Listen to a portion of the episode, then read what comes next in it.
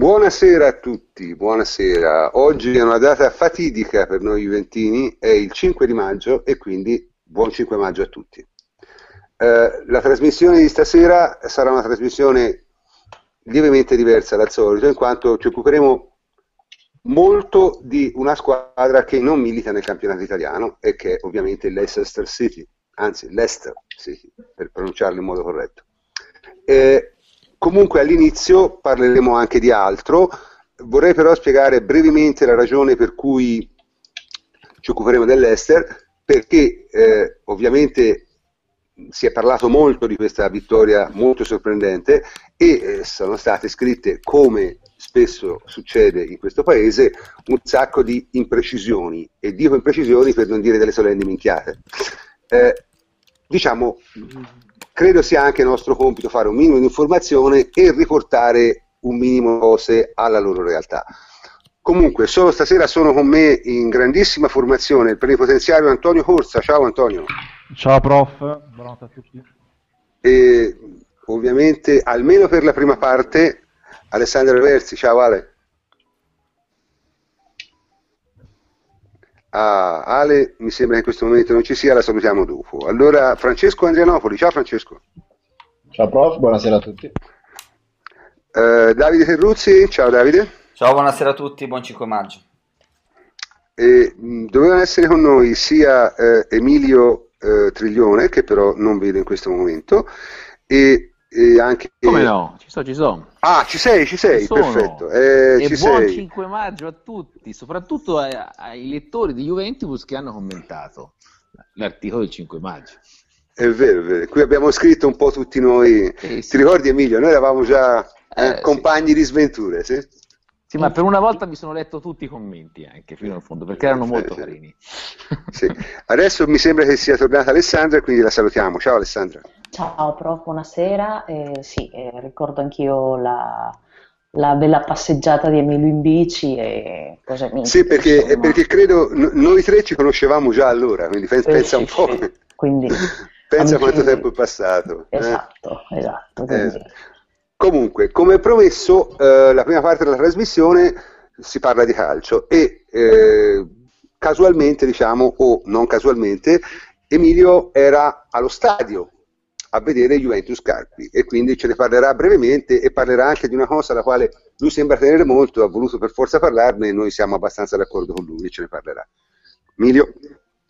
Allora, dunque io sono andato a vedere eh, Juve Carpi perché nella mia programmazione delle partite doveva essere la partita per vincere lo scudetto. Poi è andata meglio del previsto, eh, mi dispiace solo non essere andato a Firenze, tutto sommato, per vedere quella, be- quella partita molto più divertente, quindi mi sono recato nel nostro bellissimo stadio e, e ho visto questa sorta diciamo di, di, di mezza amichevole, perché non, non era una vera amichevole al momento che i nostri avversari si giocavano comunque delle possibilità di salvezza. Eh, la partita non richiede certo un esame ta- eh, tattico, tanto è vero che ne sto parlando io e non, e non Davide, eh, è stata comunque discretamente onorata anche dalla Juventus, seppure a un ritmo abbastanza tranquillo, è stata giocata seriamente dal- e con intelligenza dal Carpi, che aveva il, il piano partita più consueto delle piccole a Torino, che è quello di non andare sotto di due gol troppo presto, in modo da poter almeno attaccare l'ultimo quarto d'ora. E lì Zaza un po' ha rovinato i piani. E quindi è stata una vittoria comunque abbastanza netta. E nella quale eh, Allegri ha avuto la possibilità, e quindi mi collego a quello che dicevate, di, di- di- provare nuovamente quello che era stato provato a Monaco, cioè l'utilizzo di Evra come centrale di sinistra a 3. E, siccome si era parlato nel- nelle settimane precedenti allo scontro col Bayern delle- della possibilità che Evra potesse cambiare ruolo e potesse giocare a 3 per vari motivi, non ultimo quello di, di mettere comunque in campo Alexandro, che per tutti noi comunque è più forte come esterno a tutto campo, eh, io ho potuto constatare che anche se diciamo per il tifoso juventino l'Evra centrale rimarrà quello che non ha spazzato bene la palla decisiva a Monaco, eh, la sensazione è che ci siano le, le possibilità, soprattutto in vista del, del rinnovo contrattuale, di eh, estendere tra le competenze di, di Evra anche questa, considerando alcuni fattori, ora poi sentirò anche la vostra opinione. Eh, in primo luogo serve un'alternativa, diciamo, di sinistra al nostro giocatore più fragile, perché in questo momento Chiellini è il giocatore più fragile della Juventus dal momento che Caceres se ne andrà. Il ruolo di centrale a tre richiede delle buone doti di impostazione comunque, perché non è che è tutto delegato a Bonucci. Sinceramente avrà come concentrazione e come capacità nel gioco aereo è molto bravo, e, tra l'altro, credo che Evra abbia giocato anche qualche partita eh, spot, diciamo, in, eh, al Manchester da centrale, da centrale a 4, quindi comunque non è completamente un novizio del ruolo. Quindi è stato forse l'esperimento tattico più interessante perché per il resto quella partita si è vista la solita partita discreta, diciamo, di Hernanes eh, nel ruolo di vice Marchisio, perché nel 2016 comunque ha giocato discretamente Hernanes e ci ha fatto molto piacere, lo dico da, diciamo, da spettatore dello stadio, che potesse fare gol. Ecco. C'è qualcuno che vuole commentare a livello tecnico questa, questa scelta? Alessandra? Beh, Evra... Evra... Vai, vai, vai. Mm, allora, l'unica perplessità che io avrei su questa cosa di Ebra è che secondo me può andare bene in Italia, cioè in campionato, ma come risorsa Champions è tutta da verificare. Per un semplicissimo motivo. In Europa hai bisogno della velocità e lui mh, mm, velocissimo diciamo non è, quindi a me mh, mm, rimane e rimarrà sempre questo dubbio. E non è perché non ha spazzato via la palla di, di Monaco, che come dice Emilio è quello che rimarrà a tutti, è proprio un fattore che va ancora più in là, eh, cioè che lui per la sua età secondo me non, non ha le doti di cui hai bisogno per giocare in, almeno in Europa eh, in quella posizione. Mm, oddio, Chiedini non è proprio tanto più giovane di lui, eh? Cioè, e, e Rugani che giocherà presto nel, sul lato opposto è tutto meno che veloce però eh, Lugani si può mm. parlare bene quanto si pare, ma non mettiamolo a fare le, le gare di velocità. Cioè...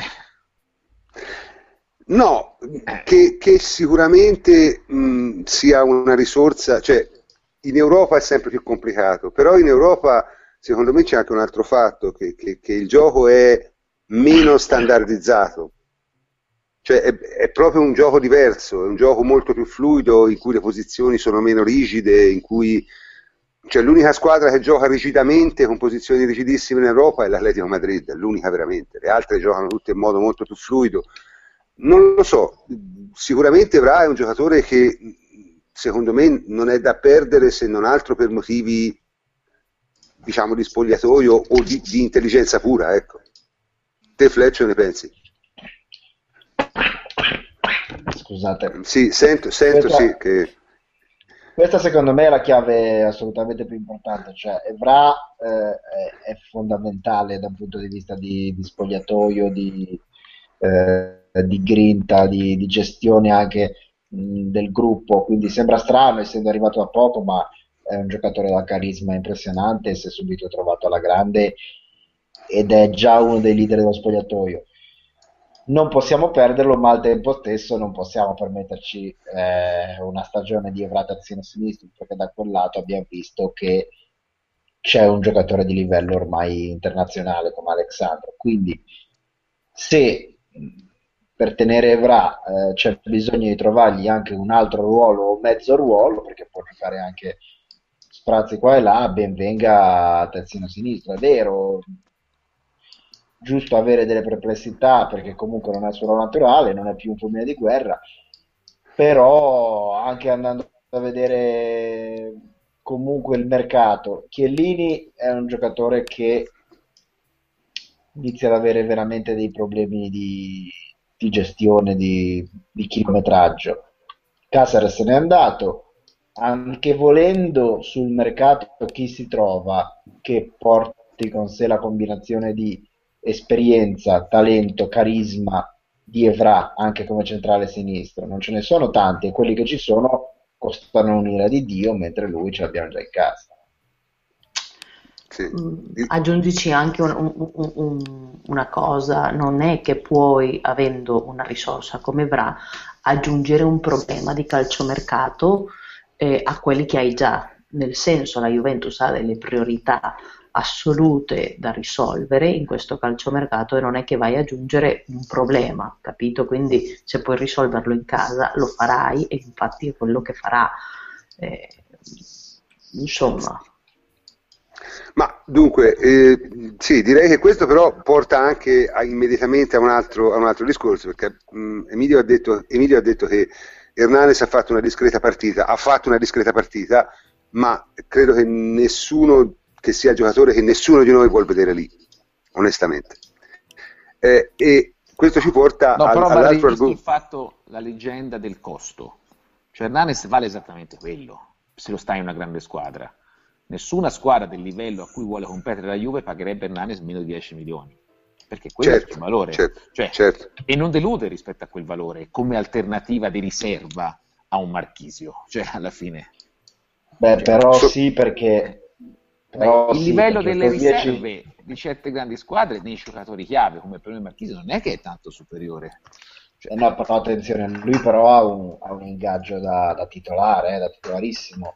Cioè, per dire, con quello che hai speso per Hernanes ci compri, non so, un Diavarà che a prescindere dal fatto che sia di potenziale, che sia un bel giocatore, eccetera, eccetera, ti costa un quinto di Hernanes, se non un ottavo. Quello è il problema. Cioè, il, l'ingaggio di Hernanes è limitato, ma un giocatore con, che ha, cioè il, il, cartellino di Hernanes è stato un stato limitato, ma un ingaggio enorme, è abbastanza in là con gli anni, per una riserva che gioca bene col Carpi, però eh, grazie tante. Ha giocato bene contro la nostra più forte avversaria quest'anno. Però, ha eh. giocato benissimo col Bayern Monaco, ha giocato due partite straordinarie col Bayern Monaco, per il resto è stato assolutamente deludente. Poi per carità se noi vogliamo dire abbiamo una riserva di lusso, è una riserva di lusso che altre squadre non si possono permettere perché... Ma io credo andrà via investire... per i nuovi regolamenti, non per una delusione del giocatore, perché effettivamente facendo i conti eh, non ti puoi permettere, ma più che per i soldi.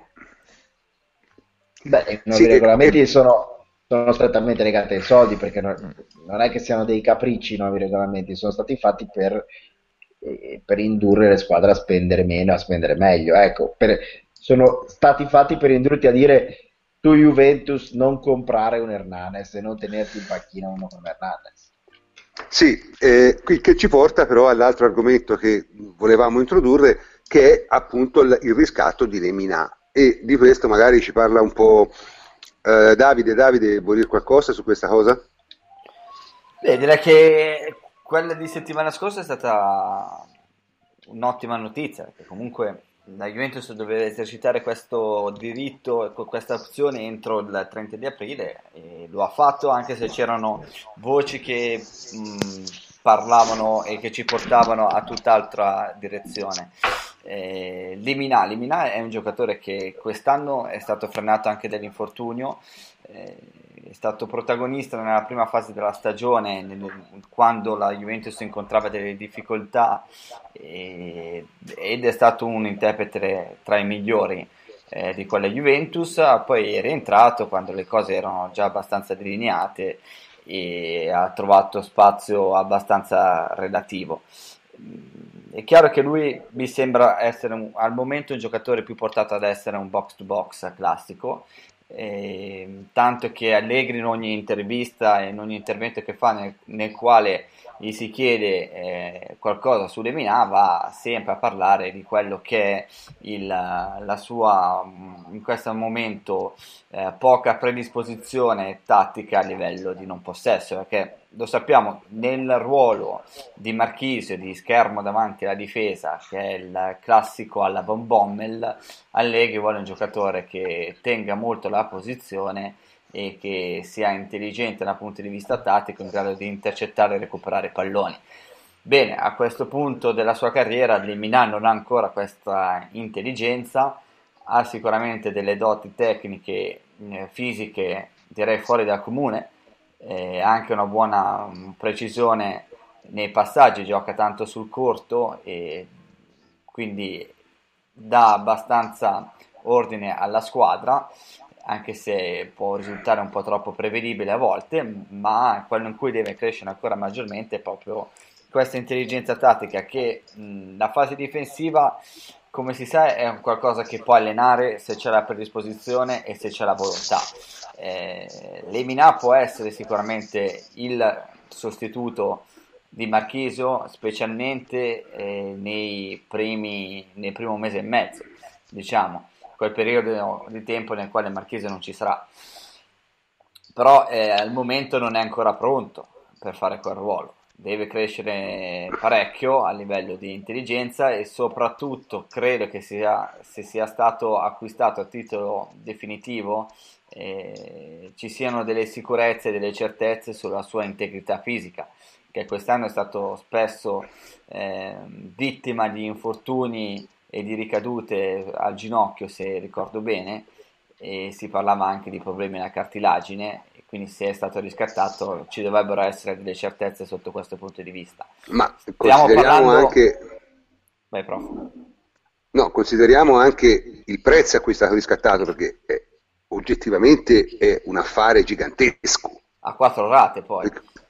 Sì, quello è un giocatore che già adesso vale molto di più. Il prezzo della comproprietà di Isla, il primo anno, perché era esatto. 9,5. Cioè... Esatto, cioè insomma, sarebbe, era, di... sarebbe sì. stata una follia non, non riscattarlo. Non riscattarlo certo. Quindi è, tutto rientra nella logica, è stato acquistato a titolo definitivo, è un giocatore che, sul quale puoi lavorare, sul quale eh, puoi andare al momento non, su, non sul sicuro, ma puoi pensare che possa diventare una sicurezza e una certezza in quel ruolo e non solo un'alternativa eh, così da utilizzare qualche volta, eh, può essere un giocatore molto utile perché, ripeto, al momento è un box to box, può giocare anche come interno, come, come regista davanti alla difesa e sicuramente Allegri tra il ritiro e le, queste settimane, il ritiro e le prime settimane lavorerà su questo aspetto. Non ci scordiamo che anche Marchisio era un box to box, eh? quindi non...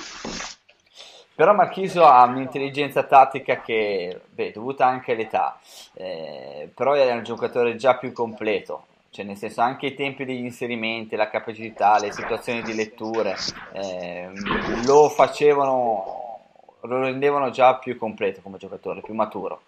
Eh, Lemina sotto questo punto di vista è ancora più, più istintivo e spesso invece è fondamentale per un giocatore sia nel 3-5-2 che nel 4-3-1-2 che era il modulo canonico di Allegri eh, quel giocatore davanti alla difesa è fondamentale per donare equilibrio eh, Marchisio mm. in quello è una certezza assoluta Lemina al momento certo. no e quindi magari con lui ci sono degli squilibri che poi possono avere delle ricadute specialmente sulle coperture preventive, sulle transizioni negative e quindi rendono un po' più complicato il lavoro dei tre difensori.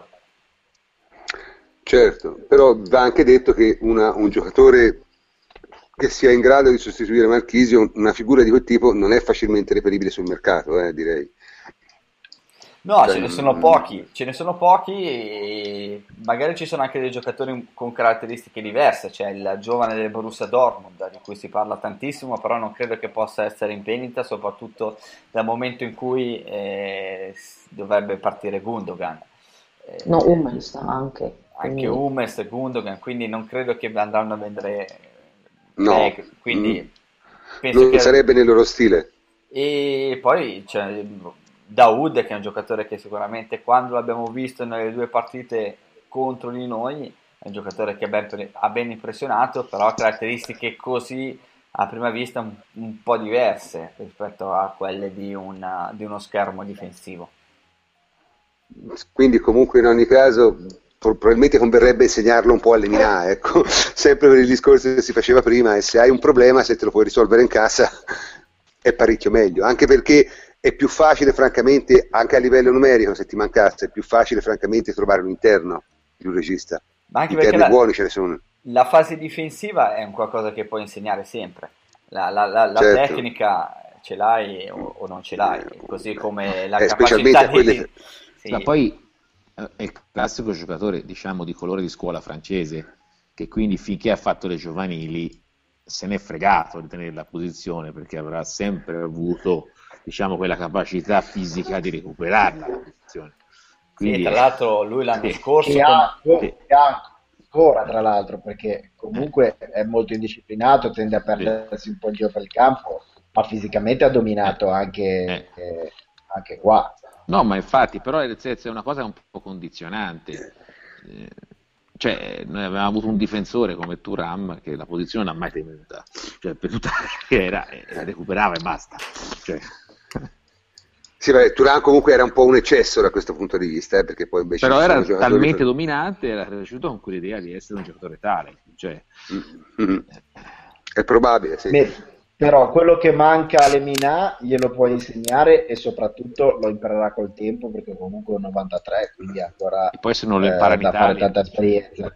Cioè, Esatto, mentre quello che, quello che ha, che è questa combinazione di eh, esuberanza fisica, senso del tempo e piede educato, precisione nel passaggio, perché è estremamente preciso, estremamente pulito nei passaggi, ecco, questa combinazione qui se uno non ce l'ha di suo non gliela insegnerai mai, quindi Io, io onestamente gli ho visto fare due o tre uscite dalla difesa Dai, nelle- quelle, con la uscite, Fiorentina. sì, sì, quelle uscite che fa sono proprio e di prepotenza fisica e di prepotenza tecnica, e che ti possono essere molto utili con squadre dallo spirito e dalla dimensione europea, quando ti vengono a pressare ed è fondamentale eh, rompere il pressing anche con azioni individuali.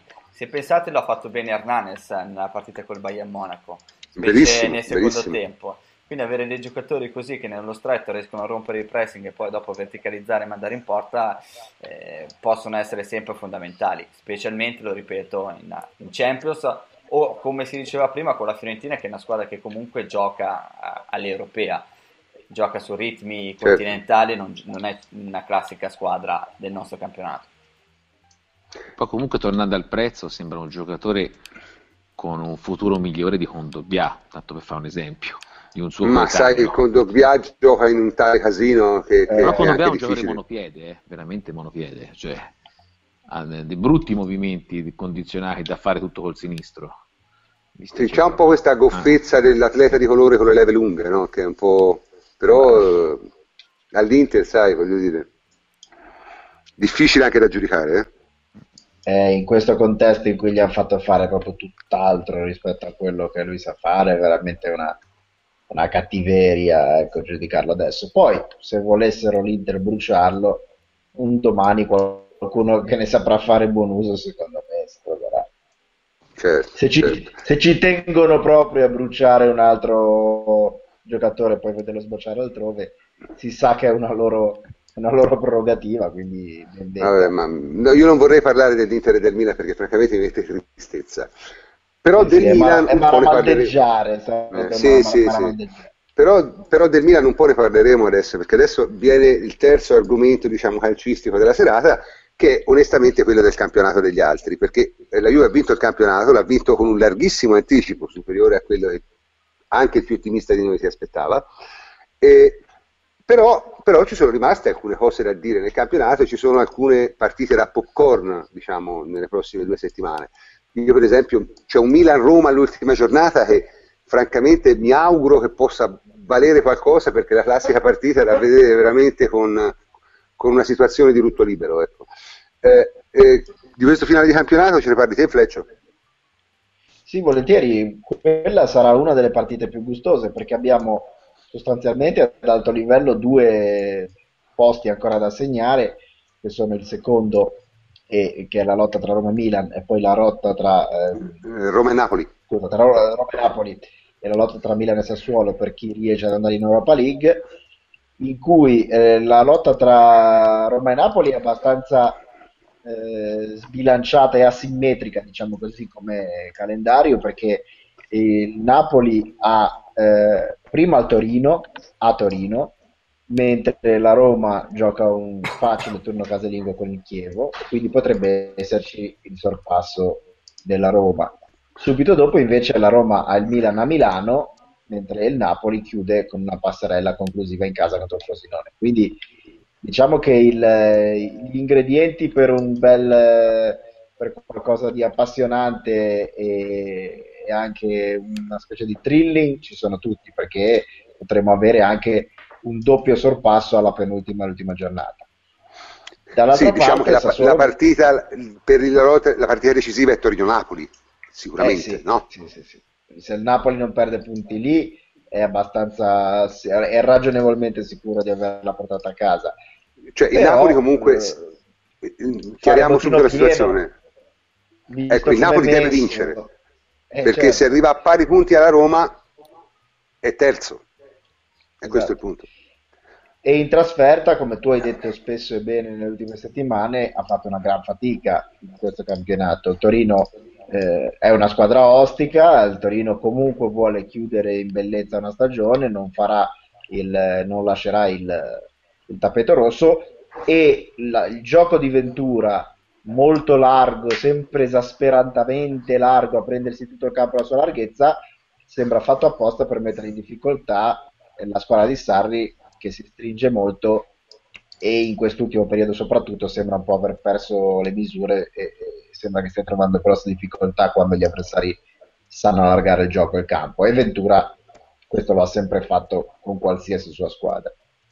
Mentre l'altra, l'altra sfida di, di, alta classifica è quella tra una inattesa sfida tra Sassuolo e Milan eh, per chi possa andare in Europa League, in cui avremmo la la, gio- la gioia del Sassuolo che comunque porterebbe a compimento un serissimo piano di, di sviluppo pluriennale che sta, che sta, seguendo ormai da anni e per cui l'Europa League sarebbe un degno coronamento, mentre il Milan eh, nella sua grottesca stagione si trova ad avere sostanzialmente eh, le spalle al muro e dover almeno portarsi a casa questo risultato per non doversi veramente giocare tutto, anche la dignità oltre che la stagione contro la Juve. Ricordiamo un attimo le partite. La prossima settimana sì, ci sono Bologna-Milan e Frosinone Sassuolo. Quindi qui sono Sassuolo. più simmetriche. Mm. E Bologna-Milan e poi all'ultima, scusa prof, così dice, chiudo, c'è eh, quello stesso Milan-Roma di cui avevamo parlato prima e Sassuolo-Inter quindi qui è più simmetrica la cosa perché hanno... Bellissime. Esatto, hanno entrambe eh, un calendario simile con una prima partita delle due più semplice e una seconda molto più complicata. No, appunto, ci tratterà di stabilire se l'arbitro che manderanno al Milan vuole poi lavorare a Mediaset o no, che è quella secondo me la cosa più, più interessante da, da, da, da vedere. Eh, ma questa è una cosa che conosciamo da tempo e che quindi ci siamo in un certo senso abbastanza abituati, insomma, dai tempi di Cesari no, non è cambiato nel, praticamente nulla. Nelle finali di Coppa Nazionale, lasciando stare un attimo il campionato, negli altri paesi la fa il miglior arbitro. No, no ma, cioè, no, ma, io, non penso, io non penso alla finale di Coppa Italia. La finale di Coppa Italia non è una partita nella quale te puoi no, fare certe cose. sono stati mandati arbitri in chiusura la propria carriera in, negli anni passati in finale di Coppa Italia. Che sì, però francamente cosa. non è una bella cosa, però non penso a quella partita lì. Io penso semmai che ne so appunto a, a un Bologna-Milan, ecco. Bologna-Milan è la partita giusta invece per, per, è la partita con la quale un arbitro si guadagna il posto a Mediaset. Ecco. Però guarda Questa che è... nel, nell'ambiente Milan non c'è una grande convinzione che serva andare in Coppa, eh? perché sinceramente vero, vero. C'è, c'è veramente un, una corrente di pensiero che sarebbe chiunque si prenda come allenatore l'anno prossimo è meglio non, continuare a non fare la coppa che doversi poi eh, accaparrare qualche giocatore in più per giocarla. Effettivamente il Milan se trova una scusa per fare la rosa più corta l'anno prossimo non è scontento ma può darsi, può darsi, però insomma, a me questo mi sembra un modo di ragionare estremamente provinciale e non ha mai portato a cose buone.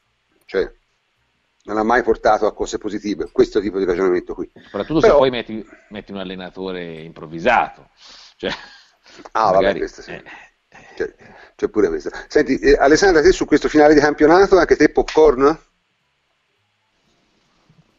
Eh, Alessandra, Sì, sì, vedo sì, che... certo, ovviamente, però popcorn Ah, per popcorn. tutti. eh. eh, Anche perché eh, secondo me quest'anno eh, abbiamo avuto la bellissima sorpresa che squadre come Carpi e Frosinone hanno fatto sì che le due ultime giornate, giornate contino. Cioè, mm, secondo me Carpi e Frosinone erano date per spacciate da tutti prima dell'inizio del campionato. Queste si sono sbattute fino alla fine in un modo pazzesco e davvero da ammira- ammirevole e, e che permette che questo campionato sia vivo da, togliendo la Juve e il Verona è, è praticamente aperto per tutti in tutti i sensi quindi ehm, posso dirlo che tifo una tra Carpi e Frosinone non importa quale sinceramente a me piacerebbe che una di queste eh, riuscisse a salvarsi dimostrando che non è eh, il, il destino delle squadre non è impostato sin dalle, prima de- dell'inizio di un campionato. Ecco.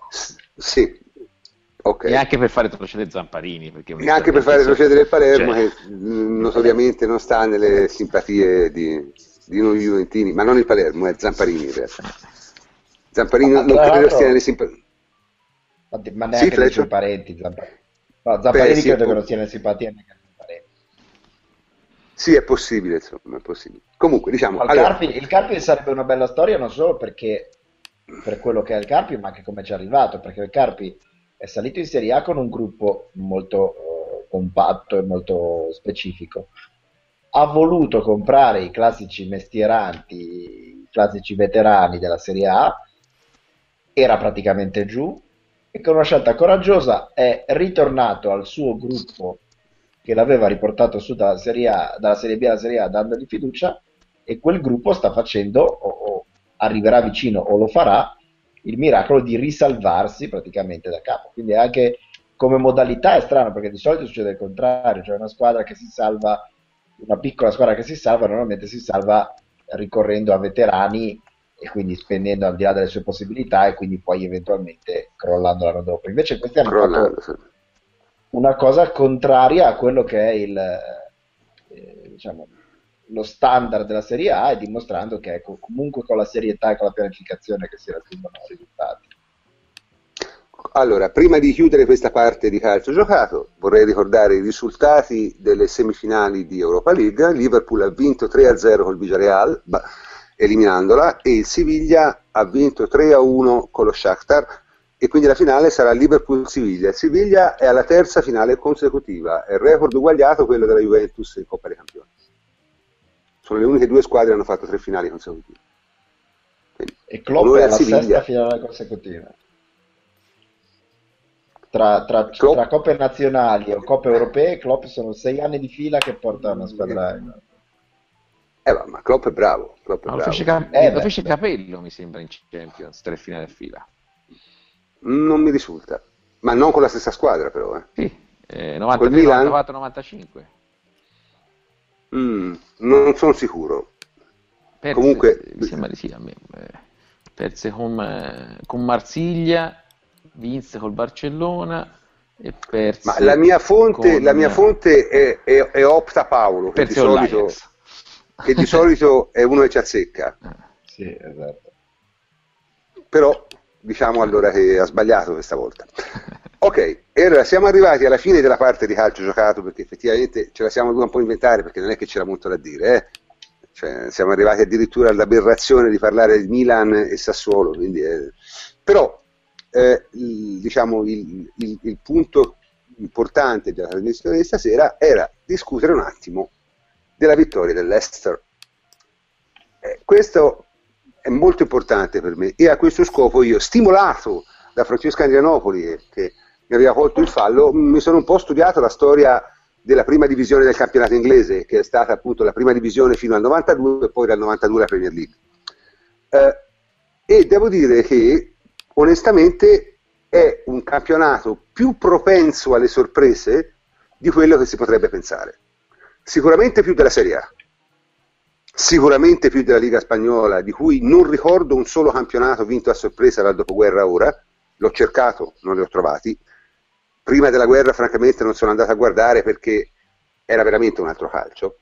Eh, e credo l'unico campionato paragonabile alla, alla, Premier League come numero di sorprese può essere il campionato tedesco, la Bundesliga, che però comunque ne ha avute meno, però è da meno tempo che c'è, perché la Bundesliga c'è dall'inizio degli anni 60, mentre la prima divisione inglese nel 1946 aveva già eh, quasi 50 anni di vita, insomma, ecco, tanto per, per essere chiari. Comunque, in ogni caso, dal, dalla fine della seconda guerra mondiale a ora, nella mh, prima divisione inglese ci sono state quattro sorprese, e spiegherò perché sono sorprese, due mezze sorprese e una finta sorpresa. Le sorprese sono il Chelsea nel 54-55. Il Chelsea a quel tempo lì era una squadra di nessun blasone, di nessuna tradizione, eh, che vinse in maniera abbastanza, perlomeno a, a giudicare dalle cronache, in maniera abbastanza casuale.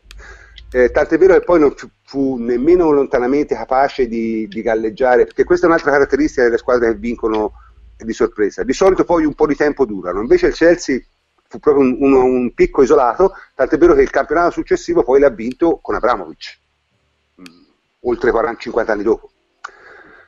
Poi la vera sorpresa sorpresona, l'Ipswich 61-62 che era una neopromossa, che era però allenata da Alf Ramsey, che è anche il famoso allenatore eh, che portò l'Inghilterra a eh, vincere i mondiali del 66. Tra l'altro Ramsey era anche uno dei protagonisti di quella famosa partita che forse qualche volta abbiamo citato qua eh, contro l'Ungheria, giocava nella nazionale inglese nella partita che eh, gli inglesi persero in casa 6 a 3 mi sembra con l'Ungheria, giusto Freccio? Sì, esatto. Era, era, uno di quelli, tra l'altro è la sua ultima partita nazionale, poi non fu più convocato, però eh, probabilmente lui sviluppò, perlomeno così diceva, che, che cambiò la sua idea di calcio in seguito a quella partita. L'altra grande sorpresa è il Nottingham Forest nel 77-78, altra neopromossa, eh, eh, guidata da Bra- Brian Clough, che, ha, che, prima aveva fatto vincere un'altra mezza sorpresa di cui poi parlerò dopo, e, e anche questo fu sostanzialmente a sorpresa. Nottingham Forest era una neopromossa, eh, non era una squadra di grande blasone, aveva vinto poco, quasi niente direi, e vinse un campionato molto a sorpresa e poi andò addirittura a vincere eh, la Coppa dei Campioni l'anno successivo. E ebbe due, un, uno, due coppe dei campioni, certo, perché vinse quella l'anno successivo e poi l'anno dopo da, da detentrice, perché poi i campionati non ha, inglesi non ha più vinti, l'ha vinto solo. E, e comunque riuscì a galleggiare fino alla fine degli anni 90 praticamente, fino alla metà fine degli anni 90, eh, riuscì a fare un terzo posto alla metà degli anni 90, cose del genere. Eh, l'ultima sorpresa ovviamente è l'Ester.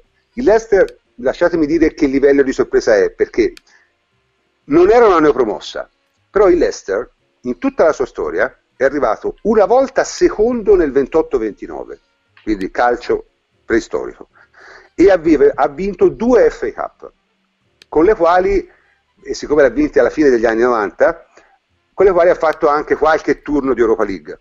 Eh, premetto, l'FA Cup è questo chi di appassionati inglese lo sanno, ma insomma è una delle, delle, competizioni in cui ci sono più sorprese perché è concepita e costruita proprio in modo che ci siano sorprese, perché c'è sorteggio integrale dai 32esimi con partita secca. Quindi eh, le sorprese lì sono all'ordine del giorno, si sono viste squadre di, di, di quarta serie arrivare alle finali, insomma. Quindi il fatto che il Leicester City abbia vinto delle FA Cup non, non lo posso considerare una grande sorpresa. Queste sono le quattro grandi sorprese. Poi ci sono le, le, due mezze sorprese. Le due mezze sorprese sono una squadra che poi è sparita quasi completamente da, da, dai piani alti della Lega e che è il Portsmouth nel 48-49 e nel 49-50. Ma lì c'è una ragione, perché Portsmouth era un porto militare durante la guerra e molti, molti calciatori inglesi erano stati appunto arruolati nell'esercito, erano finiti a Portsmouth a lavorare nei cantieri, a fare cose e il Portsmouth saggiamente decise di ingaggiarli, ne ingaggiò parecchi e con quelli vinse due campionati, dopo non ha fatto più nulla. La seconda mezza sorpresa è il Burnley nel 59-60. Ora il Burnley è una squadra mh, abbastanza strana perché è stata eh, la prima squadra inglese a praticare il calcio totale, cioè era la prima squadra inglese a sviluppare eh, un settore giovanile. Stato, sono stati diciamo all'avanguardia in questo, tant'è vero, vinsero questo campionato e quasi tutti i giocatori venivano dal settore giovanile, c'era tutta una squadra fatta dagli ex primavera, appunto una cosa che, che, che, adesso è praticamente impossibile, ma era molto difficile anche allora. Infatti fu vista come una cosa straordinaria e è, è considerata probabilmente tuttora una delle squadre col miglior gioco d'attacco che si sia mai visto in Inghilterra. Tuttora. Uh, l'ultima mezza sorpresa invece è il uh, Derby County del 71-72. Il Derby County è una squadra di nessuna tradizione, il primo campionato che vinceva, comunque una squadra ricchissima, eh, si parla di squadre fondate tutte nell'Ottocento, cioè non, il calcio inglese è una storia enorme, però eh, era comunque il primo campionato che vinceva, anche se la considero mezza sorpresa perché tutto sommato c'erano state le avvisaglie, insomma non era proprio venuta fuori dal nulla, era arrivata mi sembra una volta quarta, una volta terza, quindi è una sorpresa relativa, ma è comunque una prima assoluta per il Derby County e poi riuscì a rivincere un altro campionato quattro anni dopo confermandosi. Questa è un po' la caratteristica di tutte le squadre che hanno vinto a sorpresa in Inghilterra. Su quella vittoria hanno costruito diciamo, un periodo di fortune che per qualcuno è durato anche vent'anni, eh, eh, tranne il Chelsea, appunto dicevo prima, per qualcuno è durato un po' meno, 5, 6, 7 anni, ma comunque non sono mai state dei fenomeni isolati. Eh, l'ultimo fatto che è stato citato come sorpresa, ma sorpresa non è, come ha detto, come è abbastanza facile da capire, è il Blackburn nel 94-95 che è l'unica squadra prima dell'Ester che aveva vinto una Premier League al di fuori delle Big Four, Arsenal, eh, Manchester City, Manchester United e Chelsea. Tutte le Premier League sono state vinte da queste quattro squadre, quindi dal 92-93, tranne il Blackburn nel 94-95 e il Leicester City quest'anno. Eh, il Blackburn fu abbastanza sorpresa, nel senso che non vinceva da tantissimo tempo, anche se era una squadra piuttosto forte nel, mh, mm, prima della prima guerra mondiale, prima della seconda guerra mondiale, eh, ma aveva costruito uno squadrone, cioè era arrivata quarta due anni prima, seconda l'anno prima, quell'anno vinse il campionato e aveva una squadra che a parte il famoso Alan Shearer aveva un casino di giocatori, mezza nazionale inglese, eh, veramente una squadra molto molto forte che tant'è vero ha continuato a, a, a diciamo, fare piuttosto bene per un'altra decina d'anni. Quindi questo diciamo, eh, è un po' la storia delle sorprese del, della Premier League, del, della prima divisione inglese dal dopoguerra ora. L'argomento è il Leicester è la sorpresa più grande di tutte e Antonio ci spiegherà perché. Eh, mica facile. Vabbè, di, cominciamo dalla, dall'aspetto economico. Eh, innanzitutto tu hai citato giustamente l'ultima sorpresa, che è quella del, del Blackburn. Eh, in realtà il, l'impresa dell'Eister con quella del Blackburn ha poco in comune. Nulla. Eh, nulla, sì, possiamo anche dire nulla, perché il Blackburn era uno squadrone dal punto di vista economico, era una squadra che eh, rivaleggiava e vinceva molti duelli di mercato col Manchester United, quindi ad esempio una Shearer, il più famoso, per il quale spese una cifra record del tempo, che sono 3,6 milioni di sterline. Eh, due anni dopo eh, spese 5 milioni di sterline, altro record eh, assoluto inglese fino a quel momento per Chris Sutton, giocò poco l'anno dello scudetto, sì, l'anno del, del titolo si, si, infortunò, però comunque eh, fu un acquisto di quelli eh, record appunto, quindi parliamo di un club che partiva assolutamente con l'obiettivo di vincere eh, il campionato. Poi c'aveva un allenatore come Kenny Dalglish, eh, come hai detto tu, mezza nazionale inglese, quindi era assolutamente... Sì, sì, Graham Lesot, Tim Flowers, eh, Betty, eccetera. Ehm, per quanto riguarda invece le sorprese, diciamo in generale che eh, quindi cominciamo a... Scusa, posso, posso, fare un breve... Quel campionato lì, io me lo ricordo molto bene perché lo trasmetteva in chiaro eh, Capodistria e si vedeva tutto il campionato inglese a quel tempo lì in chiaro su Capodistria. E quello vinto dal Blackburn io lo vidi praticamente tutto. Ma guarda, diciamo che è una squadra simile al Napoli, nel senso che è dipendente da un giocatore che segnava veramente sempre, sempre, sempre. Eh, e, e, in questi casi, quando non c'è la squadra favorita che vince il titolo, molto spesso quella che ha un attaccante così prolifico, così con, eh, eh, continuo nella, nella, realizzazione, di solito riesce a, a, a fare anche ad arrivare fino alla fine. Comunque dicevamo... Insomma, quello che poteva succedere al Napoli se non c'eravamo noi. Esatto, ecco. esatto esattamente, esattamente. Non e... ricorda più lo scudetto della Samp, quello del Blackpool. Cioè una squadra diventata ricca da 3-4 anni con tanti giocatori buoni in quel momento. E... Però la Samp era cresciuta Beh, gradualmente. Sì, però arrivò allo scudetto da terzo, quarto posto e con giocatori ricchi. Blackmore cioè, veramente Infatti io ho notato che, che, la Sampdoria non l'ho messa fra le sorprese del campionato italiano perché non fu una sorpresa. Sì, sì, sì, sì. Guarda, tornando alle sorprese, diciamo, diciamo, possiamola dal punto di vista economico perché è abbastanza significativo. Da quando esiste la Premier League, cioè sia dal 1992, come giustamente tu, detto tu, per 22 volte su 24 il titolo è stato vinto da uno dei quattro club con il fatturato nettamente maggiore, ossia Arsenal, Chelsea, Manchester City e Manchester United. Quindi soltanto due volte su 24 è stata vinta da un club che non era, diciamo, eh, quello più eh, attrezzato dal punto di vista economico per vincere quella manifestazione. Il Blackmore in realtà spese, spese molto, anche se eh, soltanto per un breve periodo di tempo. C'era un finanziatore che era Jack Walker, un magnate del, del posto, eh, che spese un bel po' di, di, di, soldi, però diciamo non era una potenza economica eh, a livello delle altre. Il Leicester assolutamente è una squadra che ha costruito il, il titolo eh, con l'insieme di tanti fattori favorevoli che hanno funzionato alla perfezione, ma certamente eh, non si può dire che abbia costruito il titolo sul mercato, o meglio, che non abbia costruito il titolo investendo grandissime cifre sul mercato. Eh, l'acquisto più costoso infatti è stato ehm, quello di Okazaki che è, è, venuto più o meno a 11 milioni di euro, cioè è stato il 41esimo acquisto più costoso dell'anno in Premier. Eh, quindi siamo veramente a livelli bassi come spesa. Eh, Scusate, sento in sottofondo una specie di macinino da caffè. Chiunque ce l'abbia è, è pregato di disattivare i microfoni. Sì. Ragazzi, eh, approfitto questo momento per salutarvi e tanto mi tocca andare, andare a occuparmi di fare la mamma, va bene? Va bene Alessandra, è stato un piacere, un Grazie, bacione a Miranda. Eh. Grazie, ciao, Ale. ciao, ciao. ciao, ciao, ciao. Dicevamo, il, il, Leicester diciamo, non ha costruito assolutamente il titolo sul, investendo grandissime cifre sul mercato, avrà speso in totale una sessantina di milioni di euro, eh, ci sono giocatori in Premier che sono costati da soli più di tutto eh, il, monte, il, monte, spesa del, del Leicester, eh, inoltre è una squadra che ha, almeno al momento quest'anno, quindi questa stagione, l'ha iniziata con il diciassettesimo monte salariale della Premier, eh, una sessantina di milioni di, di euro di totale, eh, superiore soltanto a quello dei tre club eh, neopromossi quest'anno. Quindi eh, diciamo che ci sono tanti fattori, non quello eh, economico.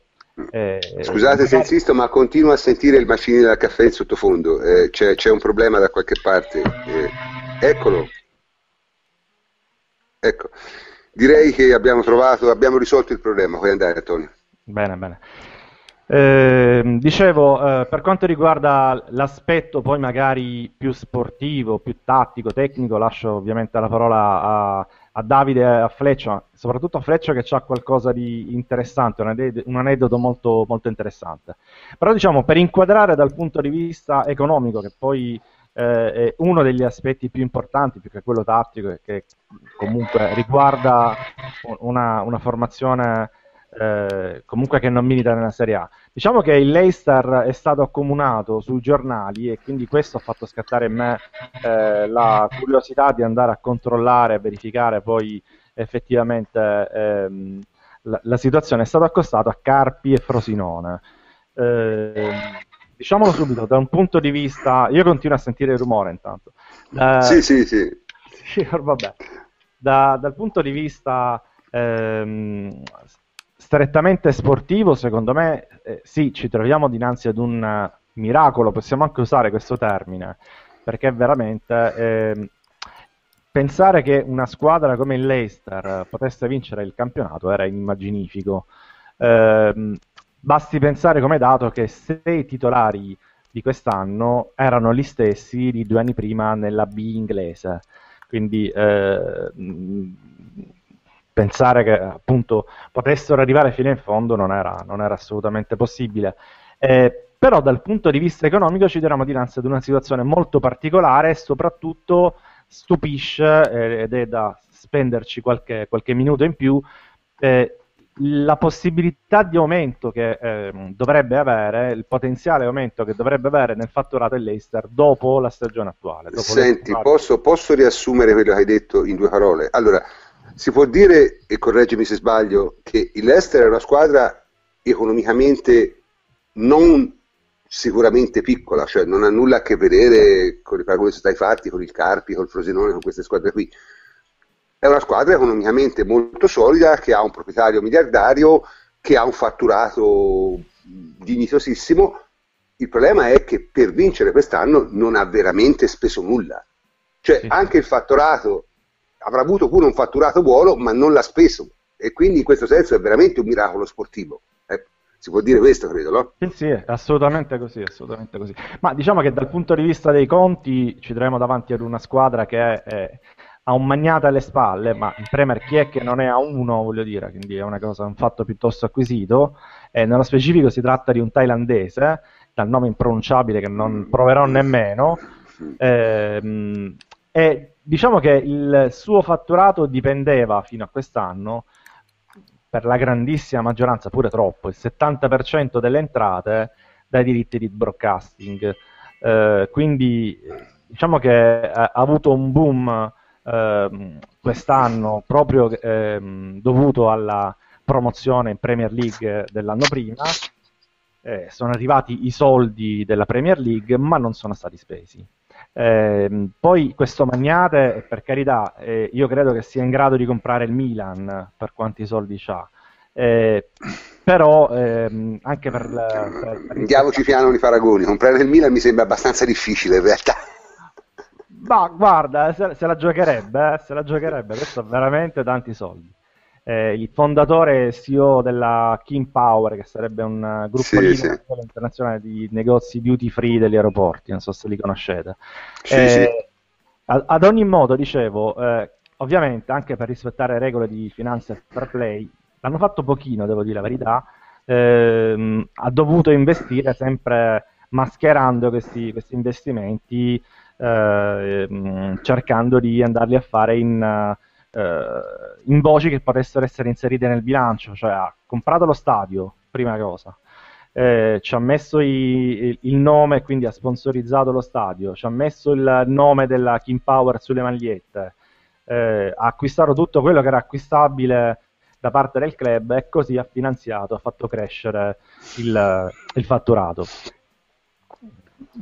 Certo. Beh, diciamo eh, che l'ha fatto in modo intelligente, eh, comunque magari l'ha nostri... come, come, si fa di solito quando, quando, compri un club che non ha un grande fatturato, perché l'anno prima era veramente basso, come quasi tutte le, le squadre eh, che non militavano in Premier, eh, o comunque appena ne ho promosse in Premier, e ha dovuto investire in questo modo qui, mascherando il financial fair play. Detto questo, ehm... ma tecnicamente non è mascherando comunque, tecnicamente è esattamente quello che vuole che, che il financial fair play vuole che tu faccia. Sì, cioè, dipende, dipende. Su... devi fare comunque delle, degli investimenti che siano credibili. Ad esempio, tu non puoi sponsorizzare. Non... No, no, no. Però lo stadio. No, lo stadio va benissimo. Lo stadio va benissimo. Devono essere comunque tutte delle cose che devono rientrare, devono essere più o meno dei parametri eh, di mercato, ecco, non puoi fare una sponsorizzazione eh, illimitata per, per, una, per, una, maglia di una squadra che non ha quel valore. Questo, era che, questo è quello che ha fatto rizzare eh, gli occhi alla, alla, al Financial Fair Play, alla commissione eh, della Lega inglese che si occupa del Financial Fair Play, ad esempio, che ha storto il naso in più di un'occasione. Comunque, dicevamo, Leicester ha uno stadio... Ha fatto una piccola furbatina, nel senso che tra i vari sponsor che hanno messo, ci hanno messo anche una società thailandese fingendo che fosse un terzo e invece poi la, la, la, la sostiene. Francesco, Francesco, mossa che si fa. Sì. Francesco, Francesco, temo che tu debba uscire e rientrare perché la tua situazione sonora è estremamente compromessa. E comunque, dicevamo Antonio, scusa. Dicevamo, ha uno stadio di proprietà eh, che comunque eh, si attesta su una media di 32.000 spettatori a partita, con una percentuale di eh, riempimento di poco inferiore al 100% ed è già stato annunciato l'anno scorso di un progetto di ampliamento per ulteriori 10.000 spettatori. Quindi, voglio dire, le strutture ce le ha, eh, il magnata alle spalle ce l'ha, eh, i fatturati, il fatturato di broadcasting diciamo, della Premier, quello che eh, dopo un po' tutto ce l'ha, eh, ma non l'ha speso, come dicevi tu, sul mercato. Eh, detto questo, qual è, questa è una, eh, per tornare al paragone con il Carpi e il Frosinone, qual è il vero fatturato dell'Eister e come inquadrarlo correttamente? Perché vediamo di capirla sta favola l'Eister, prima da un punto di vista economico e poi ovviamente con Davide e Francesco con, dal punto tecnico. di vista tecnico. Sì. Eh, guarda, innanzitutto dipende dal contesto, cioè nel senso, eh, il discorso va fatto innanzitutto, secondo me, sul campionato inglese per capire appunto il valore di questa impresa sportiva si può capire anche dai numeri di fatturato rapportato al, al, alle altre squadre della Premier. Ad esempio i Foxes hanno eh, chiuso l'ultimo esercizio, quello da neopromossi, con un fatturato di 137 milioni di euro. Si tratta del dodicesimo della Premier. Eh, il rapporto con la primatista, che è il Manchester United, è di 4 a 1 per il Manchester United. È più o meno un divario che è simile a quello che in Italia c'è tra la Juventus e la Fiorentina. Quindi eh, non è assolutamente rapportabile al Carpio e al Frosinone, è no. una squadra che comunque avrebbe la possibilità di eh, battagliare almeno per raggiungere il quinto, il quinto posto, ecco, tra- tranquillamente. Eh, il monte ingaggi del, dell'Eister è invece di 60 milioni di euro circa, come avevo detto prima, con un rapporto di 4,5 a 1 col Chelsea. E qui il divario è più, è più, importante, nel senso che in Italia un rapporto simile la Juve ce l'ha con squadre come Sampdoria, Sassuolo, Bologna, Genoa, Atalanta, Udinese, Palermo e Torino. Quindi è come se una di queste squadre avesse battuto la Juventus in Italia. Quindi è assolutamente eh, impensabile da parte nostra e lo era anche in Inghilterra, assolutamente. Quindi il paragone con Carpi e Frosinone, letto su diversi giornali, secondo me non ha assolutamente senso poi allargando l'orizzonte comunque c'è da dire che con il fatturato attuale il Leicester sarebbe quinto in classifica nella nostra Serie A battagliando col Napoli, forse eh, qualche milione in, in, meno del Napoli, ma insomma siamo lì, con la freccia di sorpasso già inserita abbondantemente e quindi eh, la situazione non è assolutamente paragonabile a quella delle neopromosse italiane. E, e poi c'è un fatto, come abbiamo detto già l'ultima volta parlando di diritti TV della Premier, Beh, eh, sono talmente enormi questi soldi di broadcasting che arrivano alle squadre inglese, inglesi che hanno piazzato 17 squadre nella top, tre, eh, top 30 dei fatturati d'Europa. Quindi mancano soltanto le tre neopromosse e poi ci sono tutte nella top 30 d'Europa, quindi è una cosa assolutamente incredibile con la quale che mi fa pensare una cosa, che mi fa pensare una cosa che in realtà magari l'Eister non avrà forse i soldi per competere più di tanto nella Premier League. Però nelle coppe europee potrebbe dire la sua. È assolutamente così. Eh, diciamo che il fatturato già di, di, di quest'anno del, dell'Eister è tale che potrebbe tranquillamente disputare una ottima Europa League e anche portarla a termine. Eh, potrebbe tranquillamente competere con qualsiasi squadra medio-alta d'Italia ed Europa. Eh, parliamo di una squadra che è il 24esimo fatturato assoluto in Europa, eh, quindi eh, questo prima dell'impresa. Quindi pensiamo, pensiamo, quando pensiamo alle squadre inglesi dobbiamo sempre inquadrarle in questo ambito. Eh, anche la diciassettesima squadra per, per, fatturato della Premier è tranquillamente nella top 30 europea, quindi può giocarsela con chiunque. Eh, detto questo, cosa succederà? Perché questo è l'aspetto più importante e più impressionante, secondo me, che ti fa capire meglio come funzioni la Premier, perché la Premier funzioni e soprattutto eh, perché hanno fatto bingo all'Eister. Ma perché il primo effetto dell'impresa sportiva di quest'anno sarà l'aumento del fatturato. È stato stimato da una società di analisi dello sport in marketing che potrebbe incrementare addirittura di 190 milioni. Quindi non a 190 milioni, ma di 190 milioni, quindi passando dagli attuali 137 a 250 milioni circa. E signori, qui parliamo di eh, secondo posto in Italia, eh, per fare un paragone. Quindi solo la Juventus, che è proiettata verso i 350, in Italia sarebbe eh, superiore come fatturata all'Eister l'anno prossimo. Certo, Eh, certo. parliamo addirittura quasi di top 10 europea, quindi un balzo assolutamente importantissimo fatto in un anno. Eh, questo accadrà eh, perché grazie al sistema di distribuzione meritocratico dei proventi dei diritti televisivi, come abbiamo detto, della Premier, eh, arriveranno una ventina di milioni in più rispetto all'anno scorso, una quarantina più o meno arriveranno dalla Champions, dalla partecipazione alla Champions, tra l'altro in prima fascia. Eh, e il resto arriverà dal boom che si è iniziato del settore del marketing. che, eh, ehm, già oggi eh, registra il tutto, eh, tutto esaurito negli store ufficiali del club eh, e che ha aperto, ha avuto una brand explosor eh, che già è stata mostruosa e che comunque co- crescerà ancora di più in futuro. Quindi eh, il fenomeno Leicester dal punto di vista finanziario è questo, un club che era sì eh, nella zona media, medio-bassa della Premier, ma che paragonato al resto d'Europa era una zona medio-alta anche della Serie A e che dopo l'esplosione di quest'anno diventerà uno dei top club europei immediatamente per fatturato. Bene, direi che questo ha descritto benissimo il- la parte, diciamo, economica e storica de- della, della- della vittoria dell'Ester. Ora, però, eh, una domanda sorge spontanea. Allora, se è vero tutto questo, come hanno fatto a vincere? E, e per, questo, per questo direi che il macinino di Francesco potrebbe probabilmente aiutarci, ma credo che darò al momento la parola a Davide nel- nell'attesa che Francesco riesca a risolvere questi problemi con... Io ci sono.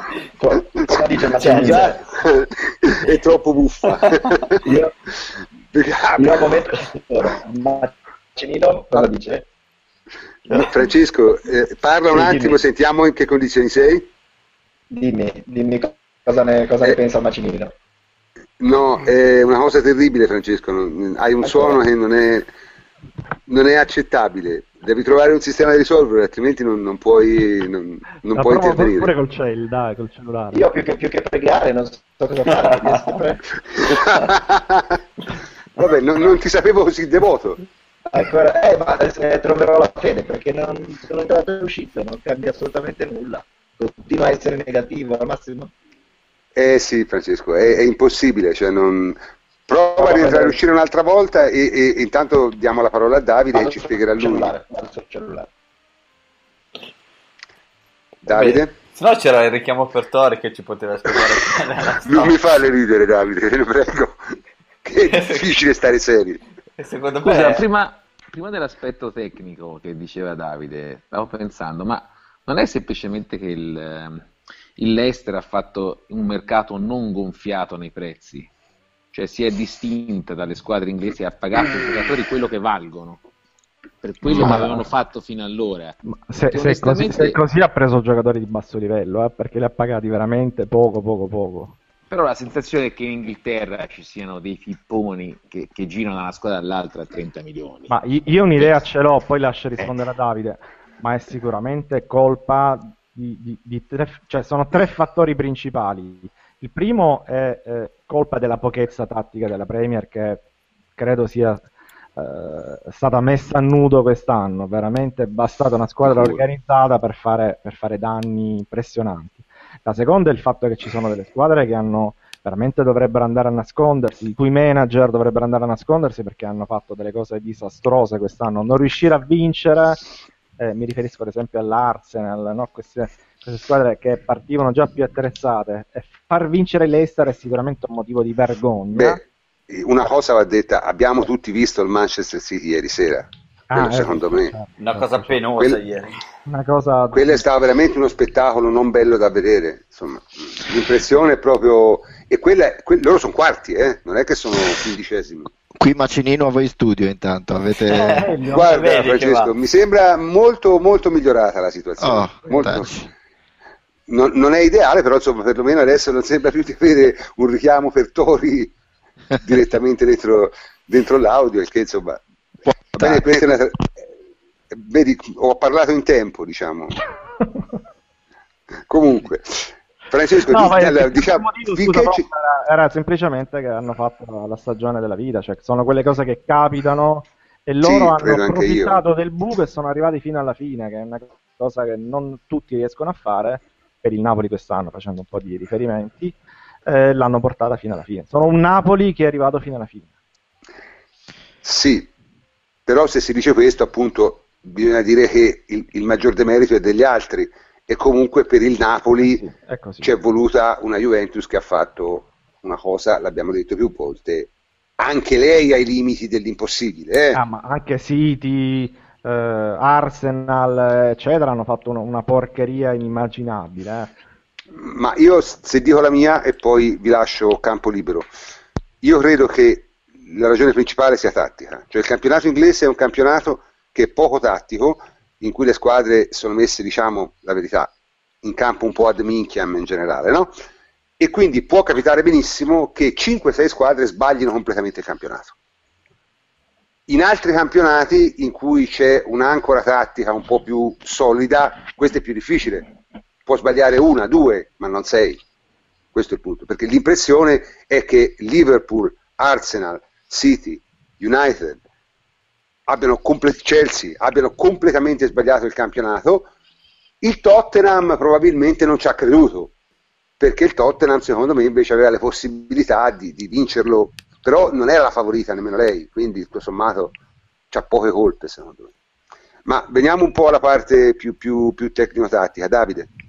Ma eh, io direi innanzitutto partendo dal modulo, cioè nel senso in Inghilterra si gioca quasi sempre con il 4-2-3-1 eh, tutte le squadre, l'abbiamo visto anche ieri, come si diceva prima, i City, eh, mentre la, la squadra di una chiavica proprio. Ah, ieri è una cosa inguardabile, cioè Yaya Touré sembrava un giocatore eh, veramente si sfottò. Yaya Touré sembrava veramente un gattone in infradito, aperta e chiusa parentesi.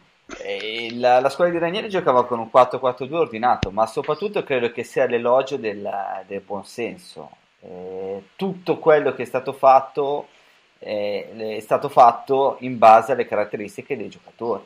Cioè, eh, un, un, mio vecchio allenatore mi diceva dimmi il centravanti che hai e ti dirò come devi giocare. Eh, Ranieri forse è partito anche dall'incontrario, dimmi i difensori centrali che hai e ti dirò come devi giocare.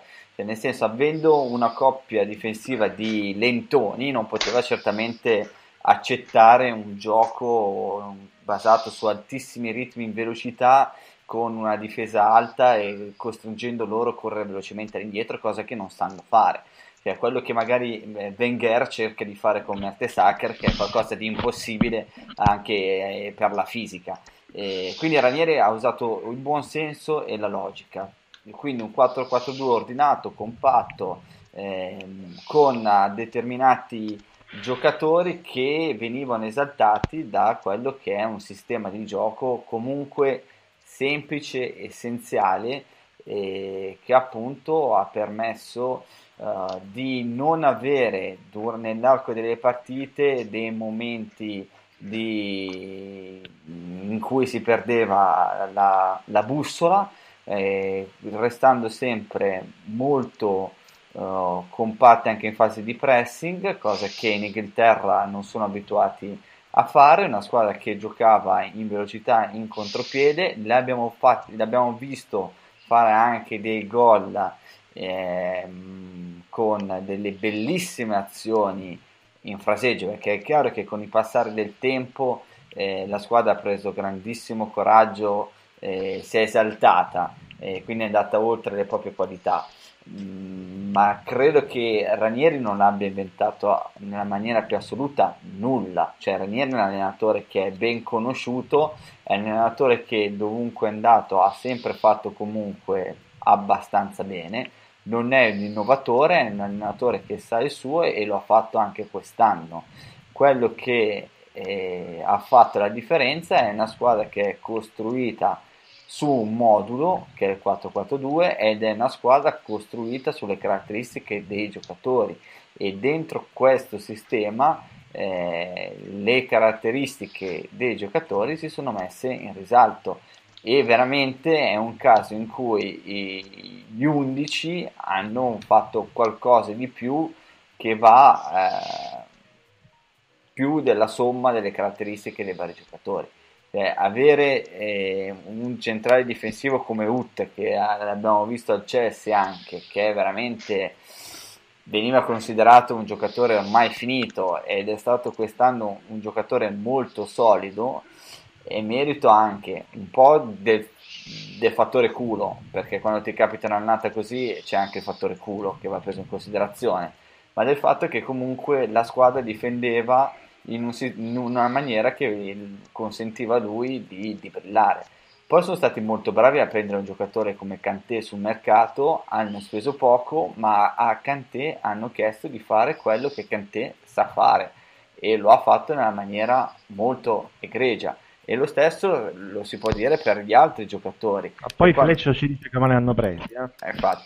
Poi dopo uno va a vedere le caratteristiche dei giocatori e adesso abbiamo Vardi che a 29 anni è diventato un fenomeno, un fuoriclasse, sicuramente merito di, di, di, dell'ambiente.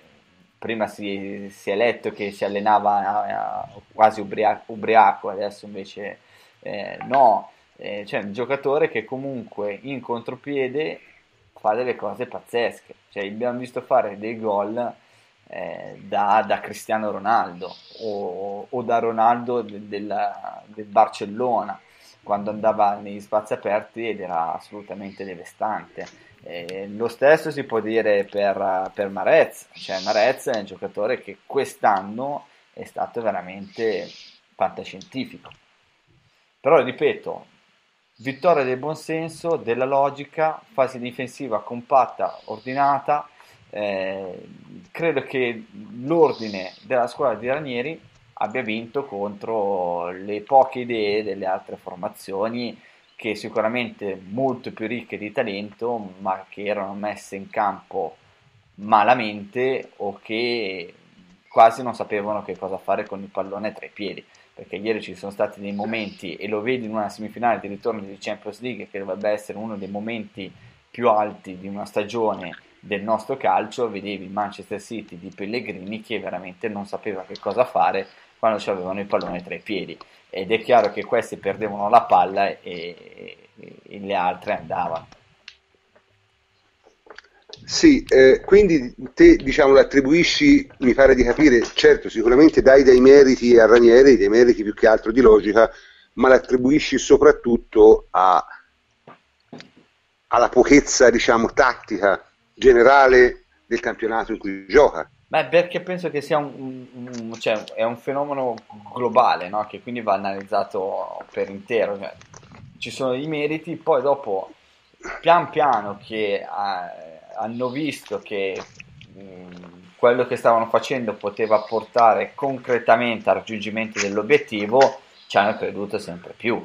Cioè ci sono state delle partite nelle quali comunque hanno concesso perché era normale, perché è una squadra che comunque dal punto di vista della qualità anche dei singoli è inferiore ad altre e quindi, ripeto, secondo me è una stagione nella quale tutto ti va bene e va oltre a quelle che sono la somma dei, dei singoli. È una stagione nella quale Ranieri è stato bravo a dare un ordine semplice, essenziale, le altre si sono suicidate in maniera inaudita, quasi ignobile, perché vedere tutte queste squadre che, che fanno una stagione così è qualcosa di allucinante dal mio punto di vista.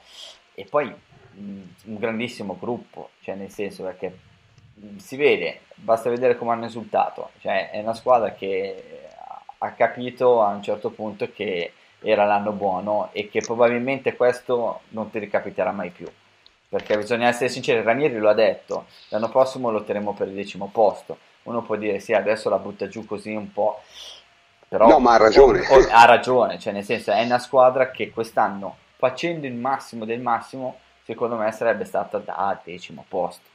E invece ha vinto la Premier con merito, eh, perché l'ha vinto con assoluto merito e quindi bisogna fare tantissimi complimenti a Ranieri. Non è una favola, non è una fiaba, è, è tutto, è tutto. Ma te pensi che l'anno prossimo, con l'avvento diciamo, di due nuovi allenatori chiaramente più tattici come il Pep e Conte, le cose cambieranno un po' in Premier? È presumibile? È premus- sì, sì, cioè nel senso, eh, però bisogna vedere anche, innanzitutto, vabbè, penso che Guardiola non avrà problemi a lavorare in quella maniera in cui è abituato col City, però al momento non ha quel tipo di giocatori, quindi sarà divertente vedere il mercato Conte probabilmente potrà sì, avere sì. qualche difficoltà in più a, a, a, convincere i giocatori del Chelsea a seguirlo subito, cioè a seguirlo in una metodologia di lavoro alla quale non sono così totalmente abituati. Cioè, mh, mm, quindi sarà importante per lui partire, partire forte ottenendo risultati, però da un punto di vista tattico Conte eh, è bravo, è preparato e sicuramente è molto più preparato rispetto a alla media degli allenatori che ci trovano in Premier e Guardiola è Guardiola, è Guardiola cioè nel senso eh, sarà, sarà, comunque divertente vederlo in, una, in, un calcio che gioca ad alti ritmi però che è tatticamente disorganizzato quindi credo che se riuscirà a lavorare bene andrà a nozze in quel campionato eh. Senti, c'è stato promesso un aneddoto da parte di Francesco. Francesco, ce lo vuoi dire finché il collegamento tiene? Sì, finché la, i, i, poteri di sopra riescono a garantirmi la connessione. No, prima volevo fare un piccolissimo inciso su Pellegrini per dare l'idea di, di quanto eh, debbano ringraziare anche lui i tifosi dell'Ester, perché va bene Ranieri, ma Pellegrini è riuscito a fare, a, a fare, un'impresa che io credo che sia ineguagliata nella storia del calcio perché negli scontri diretti che ha giocato questa stagione con le altre squadre di alta classifica inglese ha giocato ad oggi nove partite perché deve giocare il ritorno con l'Arsenal ed è riuscito a non vincere neanche una. Ha fatto due pareggi e sette sconfitte quindi tra, e alcune di queste sconfitte veramente pesanti 4-1 col Tottenham, 4-1 con lo United eccetera.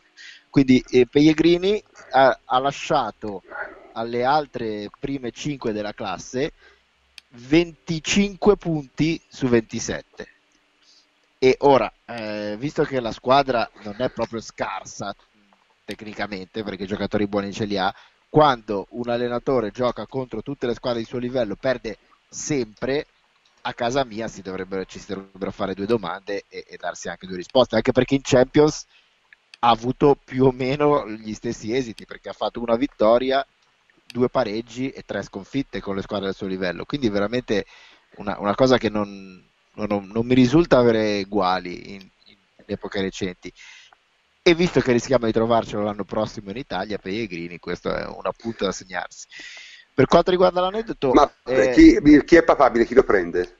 Il Milan. No, non lo il so. Milan? No, no, no dai. Però era, giuro, giuro. Sì, sì, il Milan. Era, il uno, dei voci, era, uno, era uno dei nomi associati più, più frequenti. Sarebbe meraviglioso.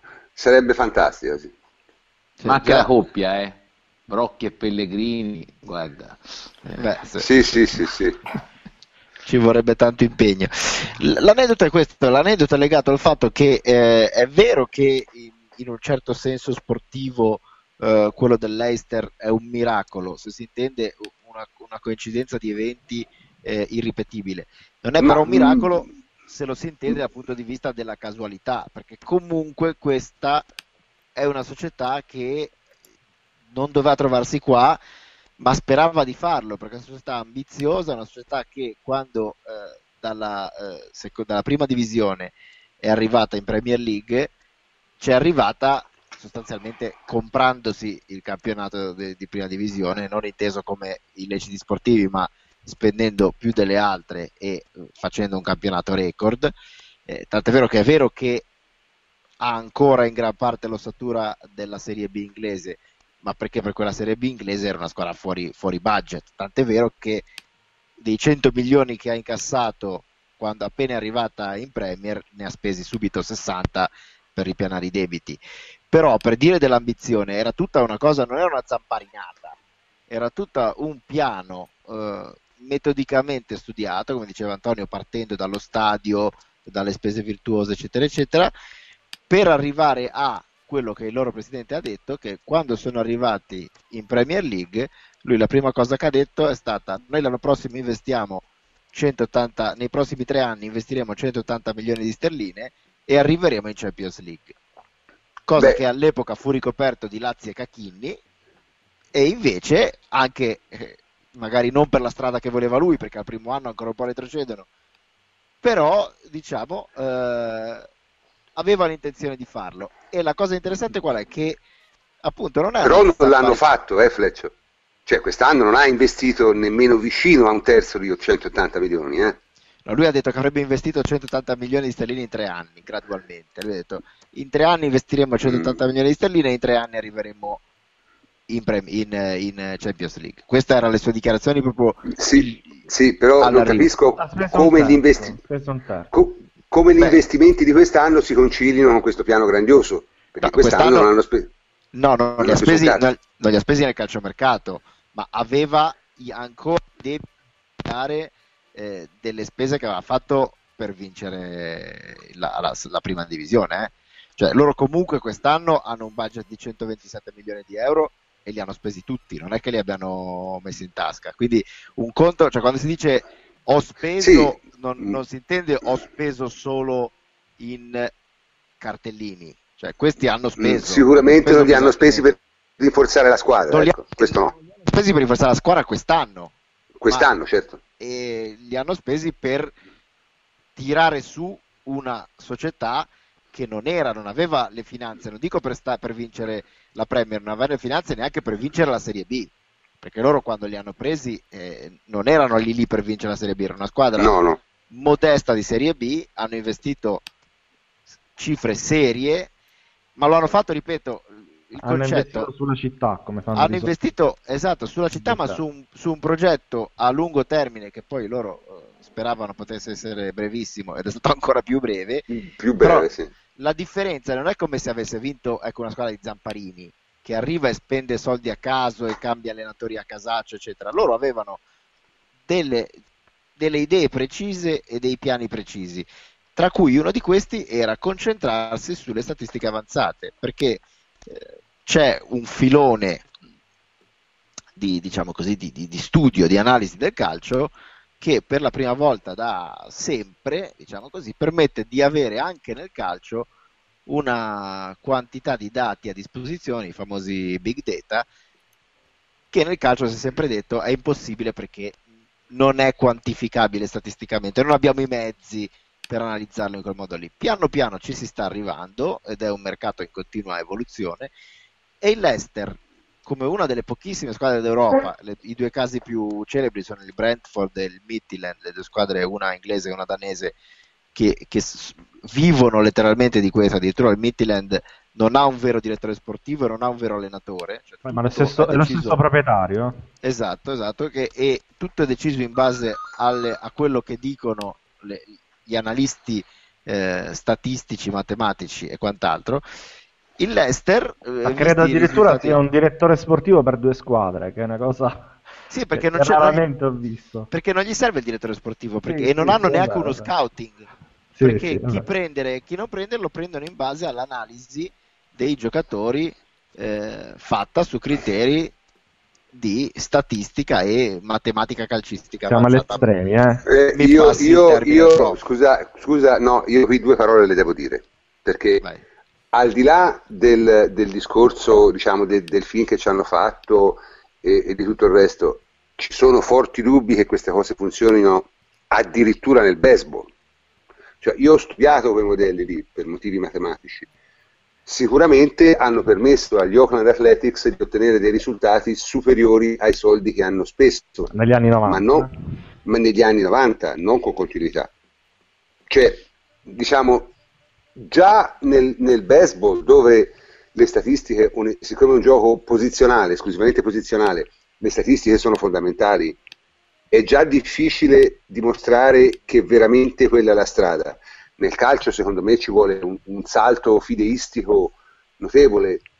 Io dubito francamente che con l'arsenale statistico che c'è in questo momento, specie sul calcio, eh, che si possa in qualche modo pensare di fare l'equivalente del, del, del Moneyball nel calcio. Diciamo, diciamo così, hanno, hanno colto la, la, la, nostra attenzione. Ecco. Ora vediamo se riusciranno a... Eh, però... Ripeto, io, io, qualche, io, ripeto, dal punto di vista matematico, e se mi consenti, io solo da quel punto di vista lì lo eh posso beh, esaminare certo. perché, perché è il tuo pane. Non, eh. quello è il mio pane, mentre fare lo scouting dei giocatori no. Eh, eh, dal punto di vista matematico ho delle perplessità. Ho delle perplessità perché già la statistica ha, ha, dei problemi in generale e soprattutto ha dei problemi quando uh, vuole interpretare la realtà. Cioè finché si limita a descriverla, d'accordo? Ancora, ancora può funzionare. Quando però poi la vuole interpretare, la statistica comincia a avere dei grossi limiti, proprio come, come strumento matematico. Eh, io, io, lo dico spesso, cioè chi confonde la matematica con la realtà o non conosce la matematica o non conosce la realtà, ma spesso non conosce nessuna delle due.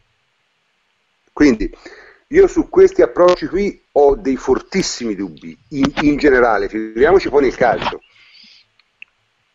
Beh, allora, intendiamoci, la mia non voleva essere una, un peana del, dell'approccio statistico che eh, non mi compete neanche, cioè non sono uno statistico quello che volevo dire è un'altra cosa, cioè questa è la prima squadra che ottiene risultati di alto livello e dichiaratamente per aver adottato questo approccio qua che chiamiamolo Moneyball anche al calcio. Poi certo. questo può essere un caso, eh? può essere benissimo un caso. Eh, lo vedremo negli anni a venire, se è stato un caso, se è stato, se è stato più importante Ranieri o se è stata più importante l'ignoranza di Pellegrini, o se è stato più importante il puro e semplice culo, o se è stato più importante un approccio di questo genere. Però è curioso perché... Ma Kanté l'hanno preso così, eh. E Kanté o Kazaki eh, l'hanno preso Kazaki, così. Sono i due esempi più, più cioè, lampanti. Cioè, eh, li hanno io, presi... Io, io, posso dire, io, posso dire, questo. Passando, nel, scusa, prof, per dire per il, il, sistema, hanno passato in rassegna il database di giocatori che, eh, se, per cui loro cercavano determinate caratteristiche, anziché per dire voglio un, uh, un rubapalloni che copra tanto campo e che abbia i piedi educati, anziché chiederlo a un osservatore, lo hanno chiesto analizzando un database, che poi può essere un approccio giusto o sbagliato, però è sicuramente un approccio diverso da quello che siamo abituati a, a vedere. Sicuramente, sicuramente. Sì, cioè, eh, nel io, senso, io posso dire Prof, vai, vai, vai, prof. No, io posso dire questo però, per esempio nel baseball questo tipo di approccio non ha poi portato grandissimi frutti a livello professionistico, continua a portare notevoli frutti, vi dicono, a livello universitario invece, dove il reclutamento è chiaramente la platea è molto molto più vasta, eh, c'è molta più varietà di cose, perché il principio del Moneyball è quello di eh, prendere giocatori che sono sottovalutati dagli osservatori, perché gli osservatori osservano alla fine quello, il principio è un osservatore osserva quello che lui ritiene importante, quindi è un punto di vista soggettivo. Le statistiche in teoria osservano ciò che è, quindi è un punto di vista più oggettivo. Quindi ci sono dei giocatori per cui i, gli, scout, gli scout e le statistiche hanno, creano impressioni diverse. Eh, il Moneyball consiste nel prendere, nel seguire le statistiche e non lo scouting. È un approccio possibile? Sì, secondo me a livello medio-basso sì, a livelli alti no. Cioè un giocatore, un giocatore veramente forte non c'è eh, scouting che te lo possa, non c'è Moneyball che te lo possa dare. Cioè lo vedi. Io sono prof dell'idea che allora le, le statistiche avanzate secondo me nel calcio uh, sono ancora lontanissime da un uso completo così come lo sono in qualsiasi altro sport, però in NBA, per fare un esempio, sono molto molto più avanti. Certo. Per quanto riguarda... Anche, anche, il tipo di gioco aiuta, eh? Sì, sì, ma le statistiche secondo me ci dovrebbero, dovrebbero servire agli stessi protagonisti per comprendere al meglio le partite e anche per prevedere quelle che potrebbero essere le mosse degli avversari, come muoversi al campo, dove essere più pericolosi, eccetera, eccetera. Eh, però credo che per quanto riguarda il mercato eh, l'occhio dello, dell'osservatore sia ancora fondamentale e poi non, cioè nel senso che un buon osservatore, anzi un ottimo osservatore di una grandissima squadra deve avere subito la capacità di individuare il calciatore che sa giocare a calcio o quello che eh, ha solamente dei mezzi tecnici ma non sa giocare a calcio. E poi altra cosa che è fondamentale e che spesso lo ricorda anche Marotta, eh, lo ricordano Marotta e Paratici nelle, nelle pochissime interviste che fanno, quando, va, quando vanno a dire che loro vanno a conoscere il giocatore che possono prendere, cioè nel senso che devono essere sicuri che il, il giovane ragazzo sia un professionista. Queste le statistiche ovviamente non te lo possono dire. Quindi tu puoi fare il mercato aiutandoti con le statistiche per avere un quadro più completo sul giocatore. Quello che magari l'occhio ti suggerisce poi dopo viene confermato anche eh, dalle statistiche e quindi dai, dai, dati nudi e crudi. E poi però devi conoscere il ragazzo. E questo secondo me perché, perché finisco quello che è stato il, diciamo, il miracolo è anche dovuto a, a un gruppo molto solido che ci ha creduto davvero a un certo punto e questo le statistiche non te lo potevano chiaramente dire. Però attenzione, l'approccio Moneyball ha una, una grande, eh, ha, cioè una grande differenza e, e, una grande verosimiglianza invece tra quello che c'è di cui parla Moneyball e quello che può essere il calcio italiano. La grande differenza sta nel fatto che, come diceva il prof, l'approccio loro sia nel baseball e ancora più nel basket e ancora più nel football americano è determinato dal fatto che per loro i calciatori, i, i, giocatori non hanno un valore assoluto, hanno un valore relativo, perché loro avendo il salary cap, per loro è importante anche quanto vale un giocatore in base al contratto che ha, perché se io ho, cioè nel calcio italiano, se io ho eh, De Rossi oppure Montolivo oppure eh, Leminà, io posso sostanzialmente permettermi di valutare se è più forte l'uno, se è più forte l'altro, se è più forte l'altro. Negli, negli sport in cui ho il salary cap, per me se anche due giocatori sono forti uguali, ma uno dei due costa la metà. De Rossi con il contratto che ha, so. Esatto, è essenziale, il, ra- è essenziale il rapporto qualità-prezzo, perché con, certo. lì letteralmente allo stesso, qui da noi si dice eh, se ho un giocatore che vale 6 me ne posso permettere due che valgono 3, però è un modo di dire, non è realmente così. Mentre là è così proprio matematicamente, se tu hai un giocatore che vale 6, tu e trovi due giocatori che hanno un contratto da 3, eh, tu raddoppi il potenziale della tua squadra, quindi in realtà il Moneyball non è scovare giocatori forti, ottimizzare ma, le risorse, ma è ottimizzare esatto, le risorse, certo. giocatori eh, che in rapporto al prezzo che hanno in realtà stanno giocando meglio di quanto stiano giocando i giocatori di quella fascia di prezzo lì. Quelli cosa chiamano che... undervalued players. Esatto, cosa, undervalued che nel, players. cosa che nel calcio è assolutamente irriproducibile, quindi irriproducibile, non, sì. non ha nessun senso. Quello ah, che invece... calcio serve ad, altro, forse, secondo me. Cioè sì, nel calcio serve ad altro. Far competere società che non hanno un budget eh, sufficiente per costruire grandi squadre, quindi devono esatto. per forza utilizzare. Ma questo per me esatto, potrebbe essere molto utile, molto utile in Serie B in Serie certo. B probabilmente una squadra che fa Moneyball ha buone probabilità di vincere il campionato. Esatto. E invece quello che in Serie A no. in, se- in Serie A è molto più difficile perché non abbiamo il salary cap, quindi eh, mm-hmm. le squadre forti avranno sempre un, un vantaggio che la squadra piccola eh, ha e che non, rie- non, ha e che non Ma riesce il, a il divario, il divario Juve Carpi è, una, è 31 da quel punto di vista. No, no, certo, ma e, eh. e soprattutto non sono vincolati i, i prezzi dei giocatori, quindi eh, fluttuano in modo molto diverso da quelli degli sport americani in cui i contratti sono fissi, quindi non c'è, certo. il, non c'è la fluttuazione che c'è da noi. E invece quello che ho trovato in Moneyball molto interessante è proprio la parte dello scouting, perché è, è quello che ho trovato identico in come viene descritto in Moneyball e com'è nel calcio italiano, è proprio il concetto della figura dello scout, che da noi è mitizzata come l'uomo che ha l'occhio occhio uh-huh. e sa vedere che è uno dei più grandi, una delle più grandi panzane della storia dello sport, perché non esiste l'occhio dello scout. Lo scouting è un lavoro meccanico, cioè il grande scout è quello che ti sa dire che quel giocatore è bravo e quell'altro non è bravo perché li ha visti cento volte tutti e due. non esiste nessuno al mondo, da Moggi a Paratici all'ultimo degli scout di quartiere, che guardi un ragazzo una volta e ti sappia dire quello è bravo, quello non è bravo. Questo è un luogo comune che gli scout stessi si eh, alimentano. alimentano a vicenda per dare importanza alla loro posizione. In realtà lo scouting è un lavoro di farsi il mazzo, vedere un sacco di partite, eh, vedere poco la propria famiglia, eh, sbattersi un sacco in giro per l'Italia e vedere più partite possibile. Più partite vedi, migliore sei.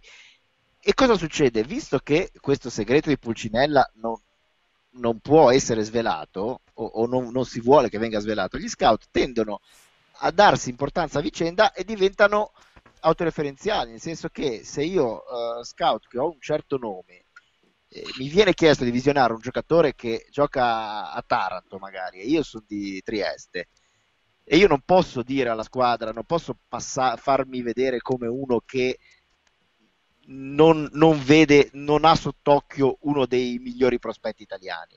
Allora cosa faccio? Piuttosto che dire no, io lui non l'ho visto, oppure io lui non lo conosco, oppure ancora io non lo voglio vedere, io chiamo un mio amico scout che magari è di Bari e gli dico tu lo vai a vedere tal dei Italia Taranto? E lui dice sì certo io ce l'ho qua, lo vado a vedere. Allora quando sei andato dimmi un po' cosa ne pensi si crea un giro, ed è, sono storie realmente accadute, cioè ci sono decine di casi del genere, in cui un giocatore viene promosso o bocciato da 20 scout differenti in giro per l'Italia, di cui 19 di questi non l'hanno mai visto giocare. E questo è il meccanismo perverso che c'è, viene descritto in Moneyball e che esiste tale e quale nel campionato italiano. E su questo che poi comporta le situazioni in cui i giocatori saltano fuori all'improvviso e dice eh ma quello l'aveva bocciato la Juve, l'Inter, il Milan, eh, il Napoli e poi magari lo prende l'Udinese e, e perché gli scout dell'Udinese eh, non lo hanno bocciato e gli altri sì?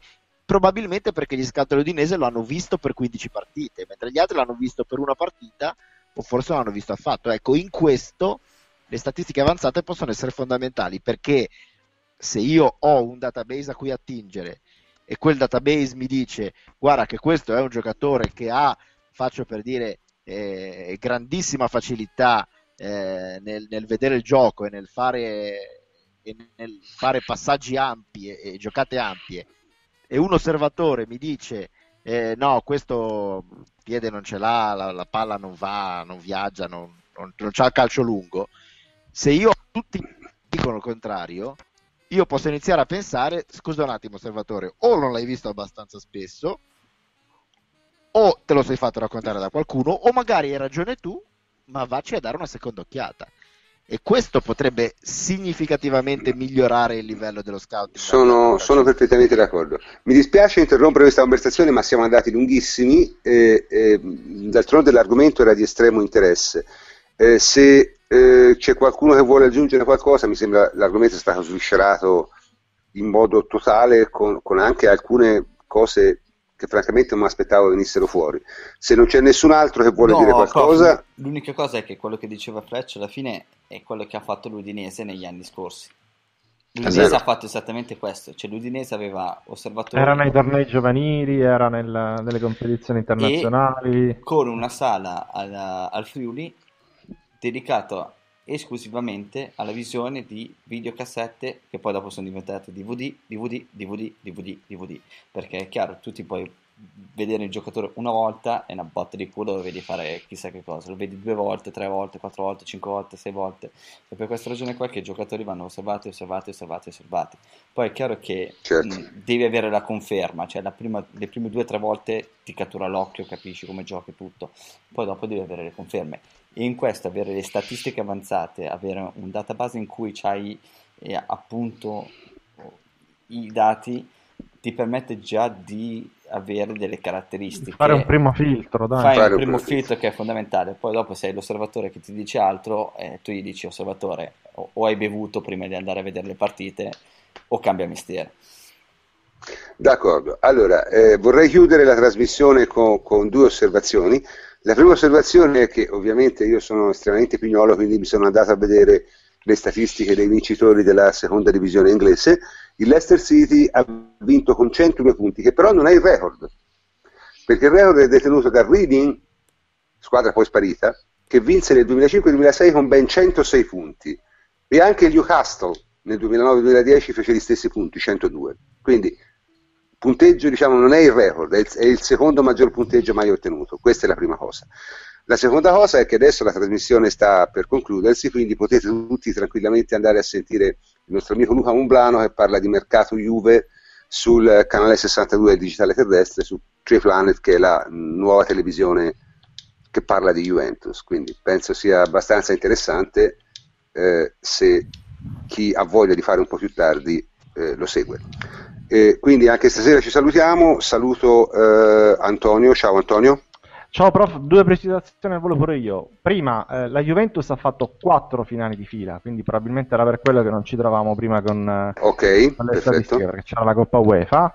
E la seconda è un ringraziamento a Marco, Marco Iaria della Gazzetta che mi ha fornito alcuni, alcuni dei dati di oggi, che troverete eh, domani, credo, in un articolo su Juventus. Ok, buonanotte anche a Francesco. Ciao Francesco. Ciao prof, buonanotte a tutti, scusate per il macinino, ma... Eh, no, vabbè, ma sono quelle cose che rendono vivace, vivace la trasmissione. E buonanotte anche a Davide, ciao Davide. Ciao prof, buonanotte a tutti. E infine buonanotte anche al mio amico Emilio, ciao Emilio. Buonanotte a tutti, non è più il 5 maggio, peccato. E eh, non è più il 5 maggio, dai 17 minuti, torna una volta all'anno comunque, non ci sono problemi. Bene, e anche per stasera abbiamo concluso, eh, io sono il professor Cantor e vi do la buonanotte a tutti.